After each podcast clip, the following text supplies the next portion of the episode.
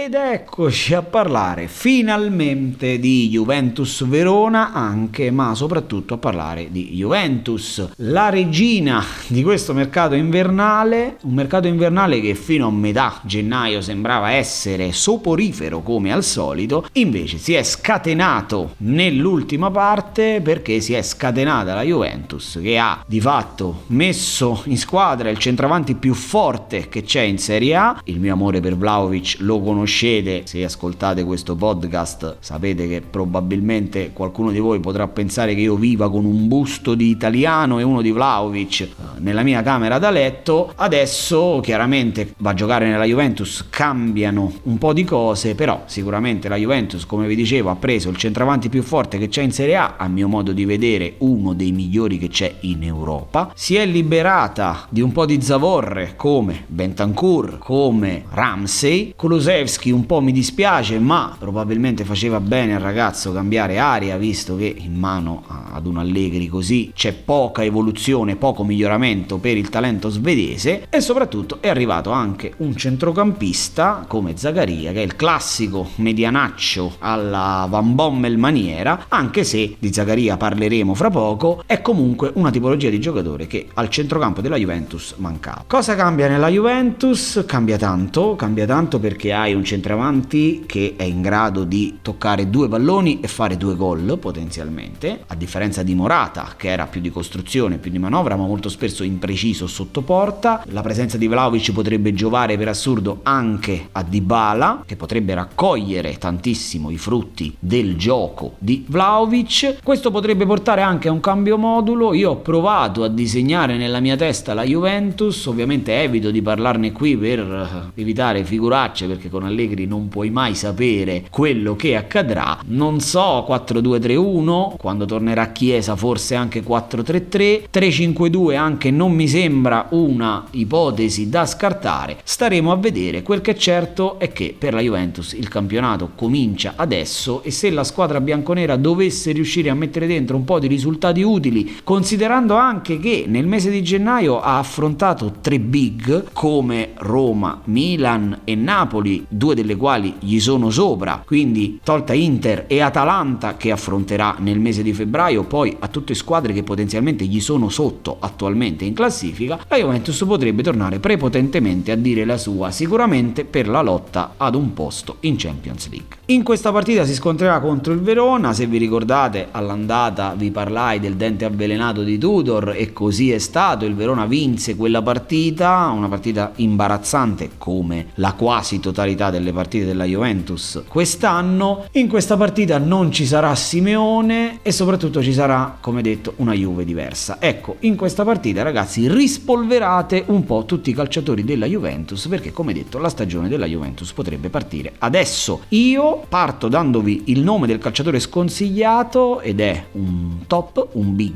del Verona. Sto parlando di Antonin Barak, calciatore che amo, calciatore che mi piacerebbe tantissimo vedere in una grande grande squadra. Come vi dicevo, già se l'avete ascoltata o l'ascolterete durante la registrazione di Bologna-Empoli, quando ho parlato dell'Empoli, il Verona è una di quelle squadre che io metto fra quelle che potrebbero calare nel girone di ritorno, vista l'assenza di stimoli concreti che vadano oltre l'aleatorio piacere e l'aleatorio godimento di un piazzamento alto in classifica, potrebbe, ecco, l'assenza di uno stimolo, una volta raggiunta la quota salvezza, portare la squadra a rilassarsi un po' e quindi a calare. Naturalmente questo non vuol dire che dovete disfarvi dei calciatori del Verona, però occhio, occhio a strapagarli, occhio a cercarli negli, negli scambi perché come vi dicevo ho la sensazione che Verona ed Empoli potrebbero calare nel rendimento a causa del raggiungimento in anticipo degli obiettivi, ovvero la salvezza che entrambe le squadre hanno. Perché non Baracchi in questa partita? Perché sicuramente la Juventus vorrà mantenere una solidità difensiva che nelle ultime partite si è vista, preso davvero davvero pochissimi gol nelle ultime uscite e naturalmente vorrà cominciare, come detto, il proprio campionato, cominciando a mettere dentro punti e magari a far vedere uno sprazzo di idea, di proposta di gioco, anche perché se ne è sentita di tutte su Bobo TV, su adesso Vlaovic, ma cosa può dare Vlaovic alla Juventus? La Juventus non gioca al calcio. Ragazzi, queste sono chiacchiere. Adesso vedremo cosa succederà, nessuno può dirlo, però ha preso quel tipo di calciatore, a prescindere dal numero numero di gol che farà da qui a fine d'anno, sicuramente al fantacalcio ci faceva più piacere averlo alla Fiorentina, però ecco, è un inserimento veramente importante che chiaramente non può essere giudicato nelle 15-16 partite che mancano di qui alla fine del campionato. Per quel che riguarda invece il calciatore consigliato, me lo prendo dalla Juventus ed è proprio non Dusan Vlaovic, non ve lo consiglierò mai perché Vlaovic per me si mette sempre, anche contro la Francia del 1998, ma è il centrocampista nuovo arrivato, Dennis Zagaria. Perché proprio lui ragazzi, ho sentito e letto un sacco di cose in giro, sicuramente Zagaria non è Pogba, quindi chiariamo questa cosa, non è Pogba, non è Zidane, ma non è neanche Matuidi in senso tecnico. Zagaria è un calciatore molto fisico, quindi il classico mediano, l'archetipo di mediano che piace ad Allegri, che al Milan faceva giocare Van Bommel e non Pirlo, mm, e soprattutto però ha i piedi buoni. È un calciatore da 90% di